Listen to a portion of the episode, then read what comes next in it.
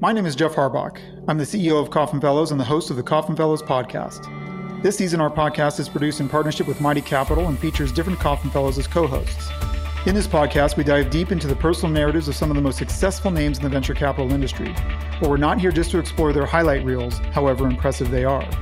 From failures and formative learning experiences to inflection points and aha moments, we discuss the real, authentic journeys that each individual goes through to become the best version of themselves in order to best serve the entrepreneurs they invest in.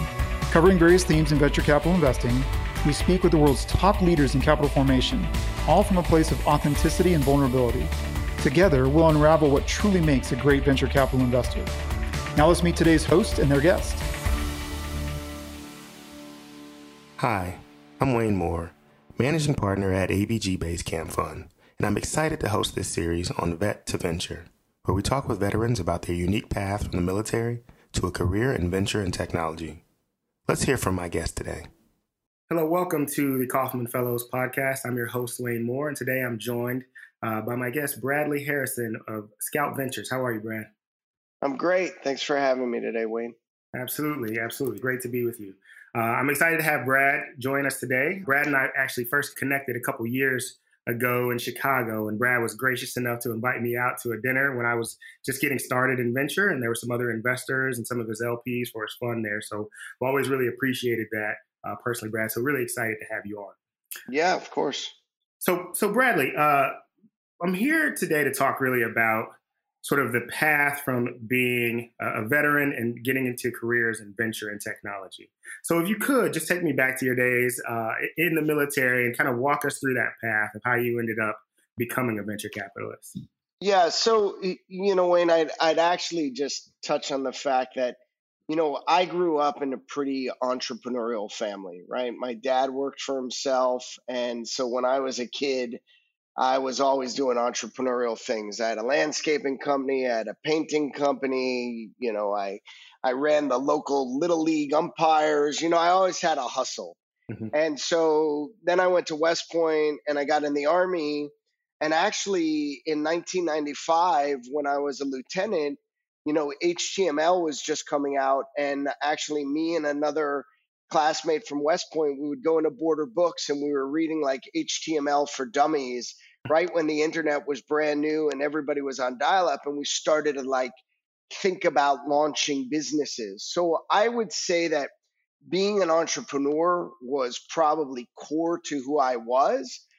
And then for me, my transition out of the military, you know, you either go get a job or you go to grad school. That tends to be the path for a junior military officer transitioning out for me, I was fortunate enough to go to grad school at MIT Sloan, and I got to Sloan in 1999, which was the first dot com kind of craziness.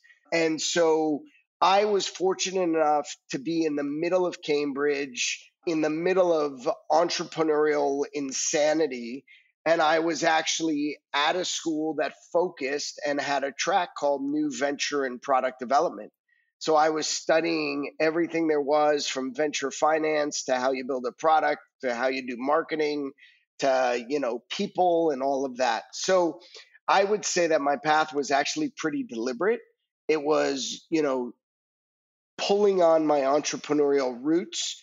And then it was a very deliberate decision to go to a school that had a very entrepreneurial focus in the middle of what was the first dot com bubble.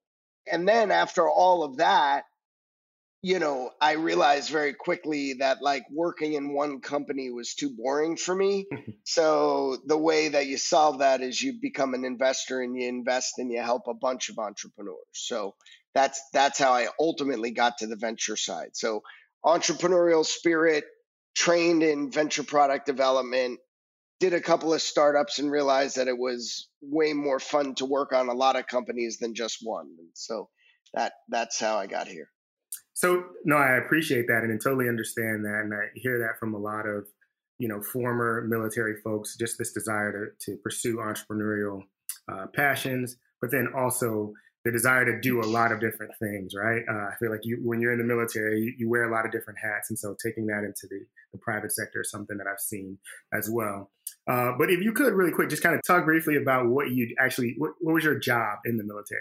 So I was an I mean I was I was an airborne ranger. I was a light infantry uh, officer. So I started as a platoon leader, which is managing a team of about 34 combat troops. I then moved to the role of XO, so executive officer. So I was number two in charge of about uh, 134 troops. And then I actually um, moved to the very glorious job of being support platoon leader, which means you're in charge of everything for the entire battalion. So the vehicles, getting people food, the mess hall, kind of all of the logistics.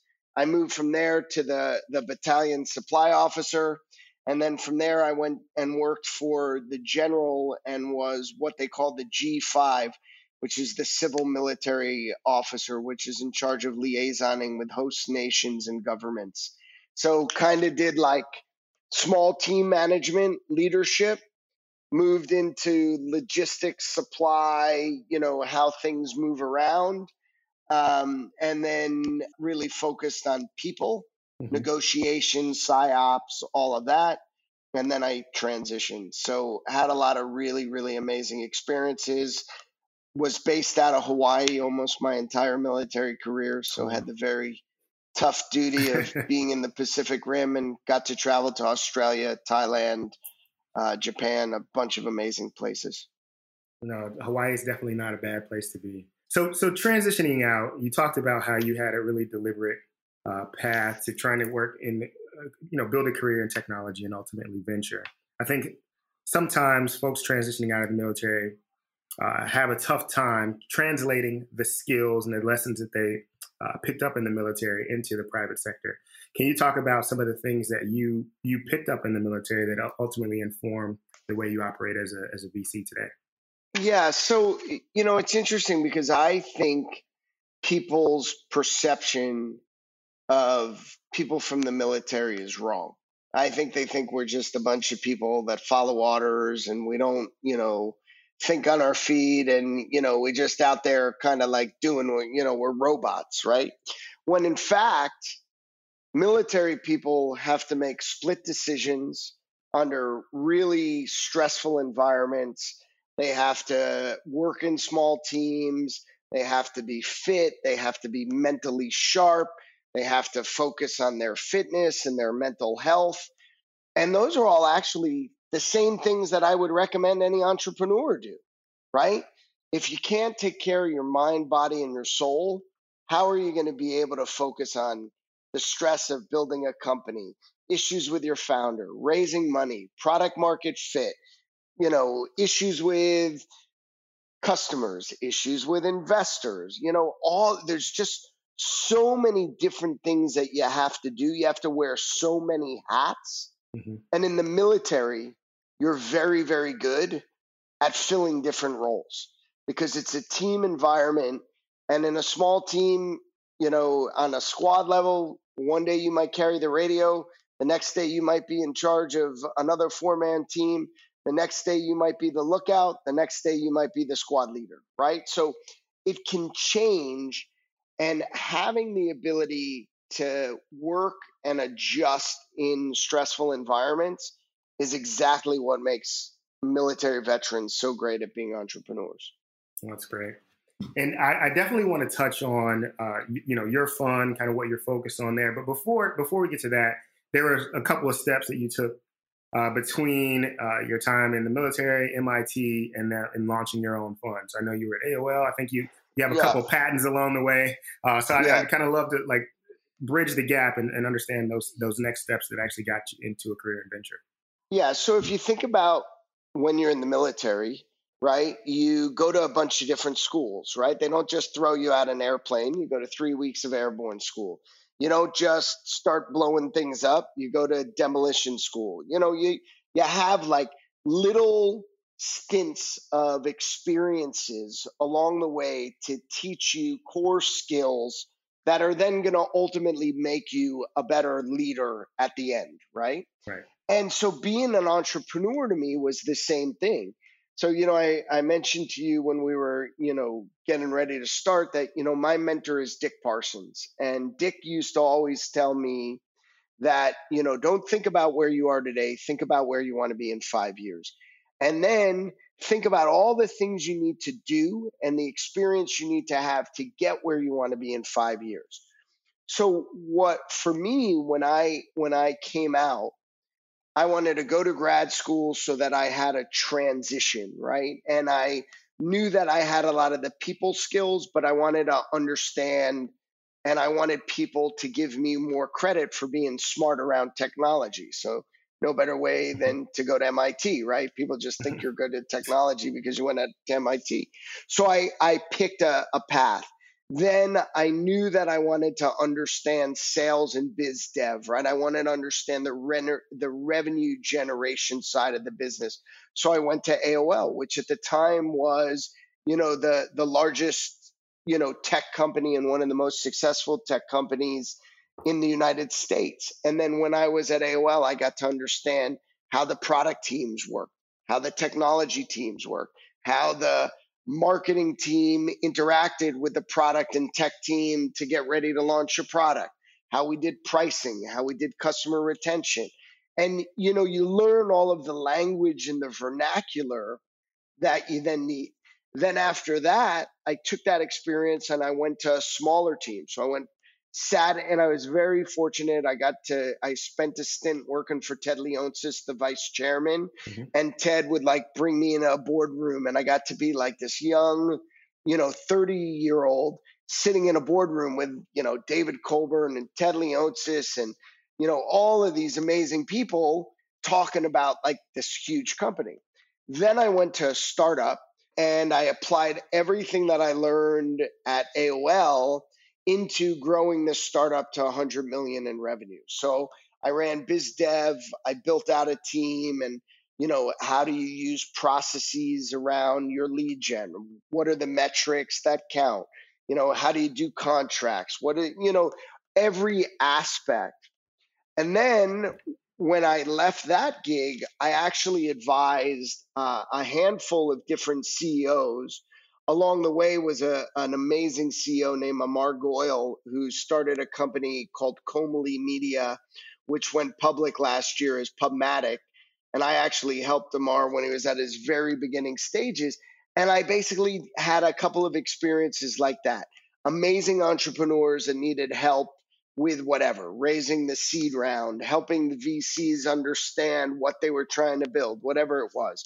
So I spend a little bit of time kind of as like a utility back, a little bit of fundraising, a little bit of outsourced biz dev. And then I used that experience and took a little bit of my own money and started writing angel checks. And again, uh, I'll cite Dick Parsons. You know, Dick said, listen, when the economy gets rough, the first thing people do is they fire their consultants. So it's much better to be an investor than a consultant because it's really hard to fire your investors. Mm-hmm. and that couldn't have been any truer coming out of the end of 2007 into 2008 when the entire world imploded. And all of a sudden, that was kind of the precipice for me to transition into investing full time in 2009. Got it. And so that was around the time when you started raising uh, your first fund for uh, Scout Ventures. And so, yeah, I would love to just understand a little bit more about the origin of the fund, what you focus on, um, and, and, kind of touch on sort of development and, and, what led you to start the fund. You know, I started as a generalist. I took uh, a little bit of uh, my own money. I convinced my dad to put up a little bit of money, and I convinced my friend Clay DiGiacinto, who's also a West Pointer, to put up a little bit of money. And we basically took that initial pool of a couple hundred thousand dollars and we did our first nine deals. And then we pooled those deals and then we went out to guys like Dick Parsons. So I did my first deal in December of 09, kind of strung together some deals across 2010. And then in 2011, actually created a fund. And our first fund was four and a half million bucks, nothing spectacular. Did 24 investments. And along the way, it was not only about raising money, doing a fund structure, but it was also like figuring out where did I want to invest. So, you know, I would do things that, you know, were spillovers from the military. So I would create an Excel spreadsheet and I would track things like how many employees every company had, how much revenue had they had, how much cash in the bank, how much runway, how, you know, like different things that I would use to track the companies. And I started looking at that data and saying, oh, wait a second, you know, these companies with, you know, companies with two founders were outperforming single founder companies. Companies that I got involved and they already had a product you know, had more runway than companies that were pre-seed. You know, so I I basically did a lot of like introspection, looking at data and where I was deploying my money, and that helped to form what became like a thesis around Fund Two. So I took a little bit. Of, so I created, you know, I had a little bit of management fees. I used that to bring on a guy named uh, Brendan Siren, who was my first full time hire and Brendan and I started institutionalizing things, right? Like here's the criteria of what we invest in. Here's, you know, what, you know, here's our portfolio construction, meaning this is how many deals we're going to do, here's the check size, and this is how we're going to generate the return. And when you look at the initial numbers of fund 1 going into fund 2, right? Like we definitely got it right. You know, Fund Two is absolutely crushing it. And then the next evolution from that was okay, now that we've looked at our performance, well, we really want to own 10% of our of a company with our first check. You know, we want to write bigger checks, right? So our first checks now are, you know, our average first check is about a million dollars. When I started, my first check was 15 grand, right? So you know, and then building out the team and the partnership. So I brought on a uh, in 2018. I brought on uh, a graduate of the United States Naval Academy, a partner named Wes Blackwell, and then last year I brought on another partner, a guy named Sam Ellis, who was a graduate of West Point. And Sam, you know, Wes was a helicopter pilot with some private equity startup experience Sam was a military intelligence officer who's really a technologist. He's actually a coder, spent some time at some three letter agencies. And what we realized our sweet spot was number one, what kind of uh, entrepreneurs did we want to invest in? And we invest in what they call hard to access founders. And we define that as founders coming out of the military, the intelligence community, and leading research institutions and national labs. And the reason when we focused on that group of entrepreneurs was we were able to differentiate ourselves from other VCs based on common backgrounds, right? So, you know, the fact that we had a service background, the fact that some of them came out of service academies or the military, it allowed us to have a competitive advantage trying to source those deals. The second thing we looked at was what sectors did we want to invest in? And, you know, in Fund One, as I mentioned, I was a generalist. In Fund Two, we started really focusing on SaaS based businesses, so much more enterprise focused. We stopped doing consumer. We really kind of went to the enterprise, primarily because we just like the, the revenue model better. And so for Fund Three, we were still doing enterprise, but we started to look at companies that had the ability to be dual use meaning they could get government revenue, but they could also get commercial revenue. And the reason that's so important is there's this dirty little secret. You know, everybody thinks that the largest investor in innovation is, you know, VCs in Silicon Valley. But in fact, the largest investor in innovation globally is the United States government, and it has been since World War II. It is responsible for nuclear fusion, the internet, cell phones, you know, half of the medical innovations. It all comes through the United States government and its function of investing in innovation. Part of that is into the military. So, you know, defense spending to create new technologies. Part of that is National Science Foundation. But, you know, there's all these different buckets. And that is traditionally called non dilutive government funding right? Right. And what we realized is that on average, for every dollar we invested, we could get $3 of non dilutive government funding, which meant that our entrepreneurs would experience less dilution. and they would have more money to get more traction early in the life cycle of the company, which would ultimately lead in our thesis, and now it's proving out, to higher Series A and Series B valuations because they would have done more on less capital. And that served us really, really well. In Fund 3, we've got about $3 for every dollar that we invest um, has been non dilutive capital. So it's been amazing for us. So really, frontier tech, dual use with hard to access founders. That's that's kind of our sweet spot. No, that's great. And as you think about, you're wrapping up, I think, uh, deploying uh, from Fund Three, going back out to um, you know raise your Fund Four. I think uh, soon here. How do you think about competing now uh, against other VCs out there that are starting to maybe like identify these entrepreneurs, identify these, some of these dual use uh, types of companies? Yeah, so I, I think your best your best calling card is your past entrepreneurs. If uh, you know, if if you're an entrepreneur and you think you want to work with a VC, the first thing you should do is ask for three entrepreneurial references, right? So for us, I think our entrepreneurs help us win deals, right? Because they act as references. I think think the second thing is have some good press and have some good wins. So, you know, we have two unicorns coming out of Fund 2, ID.me and Unite Us.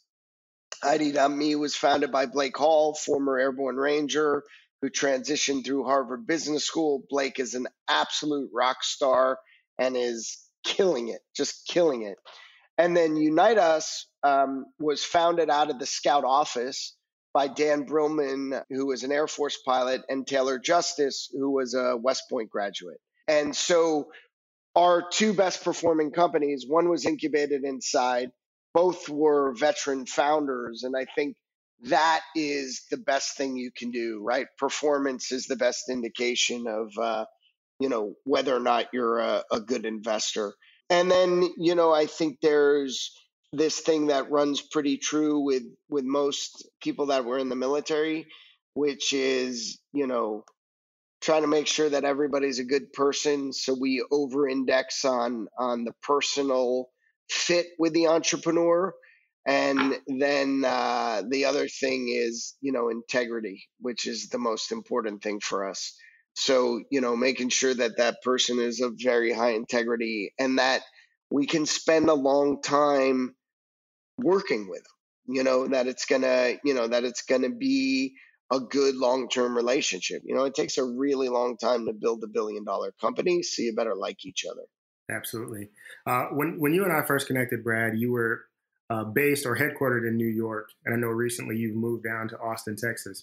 How do you think about going after deals in, in that geography or, or not being on the coast anymore yeah, so you know, I'm I'm pretty fortunate. So our partner Sam Ellis is still in New York. So we got a partner in New York, we have a partner in DC, and then our associate just relocated to Austin with me.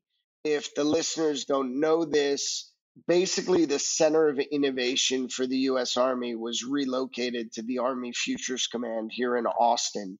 So Austin being centrally located became a really interesting, attractive place for us.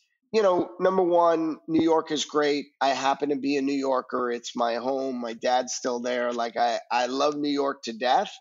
But I did feel like it was getting a little saturated with a lot of VCs, right? Like it seemed like everybody was showing up in New York. So I thought New York's a great market, but I like the idea of being able to differentiate by having a presence in New York DC, and Austin. And so for us, you know, we do work with Los Alamos out of New Mexico, and we have the State Investment Council of New Mexico as a as an LP. So, you know, we have a trip scheduled in September to go to Los Alamos, meet with one of our portfolio companies, meet with some investors. So, also, you know, being centrally located between the coasts actually works pretty good for us and you know i'd say we have a fairly diverse geographic distribution of our companies so i don't feel like it was a, a disadvantage moving it actually, you know, from from some of the stuff that's going on here, it's been a huge advantage. So I actually am the only VC that sits on something called the Austin Defense Innovation Council. And so it's mostly comprised of innovation leads from the largest defense contractors BAE, Boeing, Lockheed, General Dynamics, Raytheon, L3 Harris, SAIC, CACI. So you, basically have this huge network that now exists in Austin that didn't exist here three years ago. And so for me, it's been great because, you know, like the head of Booz Allen's, you know, initiative in a certain area of a government contract will like email me and say, Hey, Brad, I saw you have a portfolio company that does this in artificial intelligence. Like, we need that for this contract. Can you get it for me?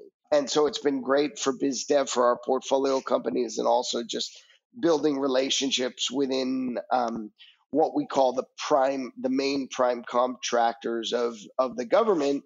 And what's great about that is the primes need innovative young companies to bring this innovation in the, the Department of Defense and the government. So it's been amazing for us. Yeah, and it sounds like the fact that you were an officer in the military really helps uh, with a lot of those relationships.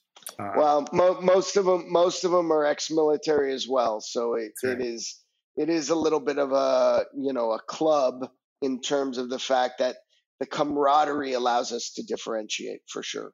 Well, no, I, I appreciate uh, kind of walking through your background, talking a little bit more about the fun, but I'd love to go through a couple quick sort of lightning round questions. Uh, sure. If you'll indulge me. Uh, so the first question is what makes a great VC investor?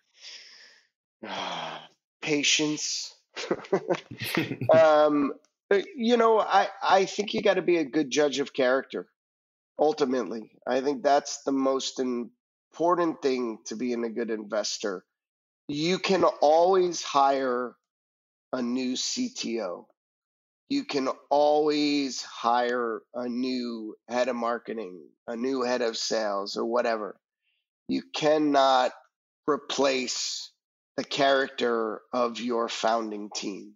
If they don't have great character and you don't have a good working relationship, you're not going to have a successful company.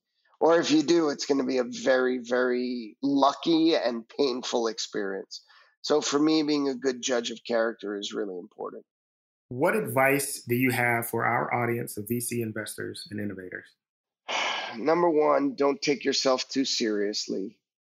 Number two, be okay with making mistakes because what we're doing is the hardest profession out there. And number three, have fun, right? Innovation is supposed to be fun. Creating new, cool things that are changing the face of humanity is supposed to be fun.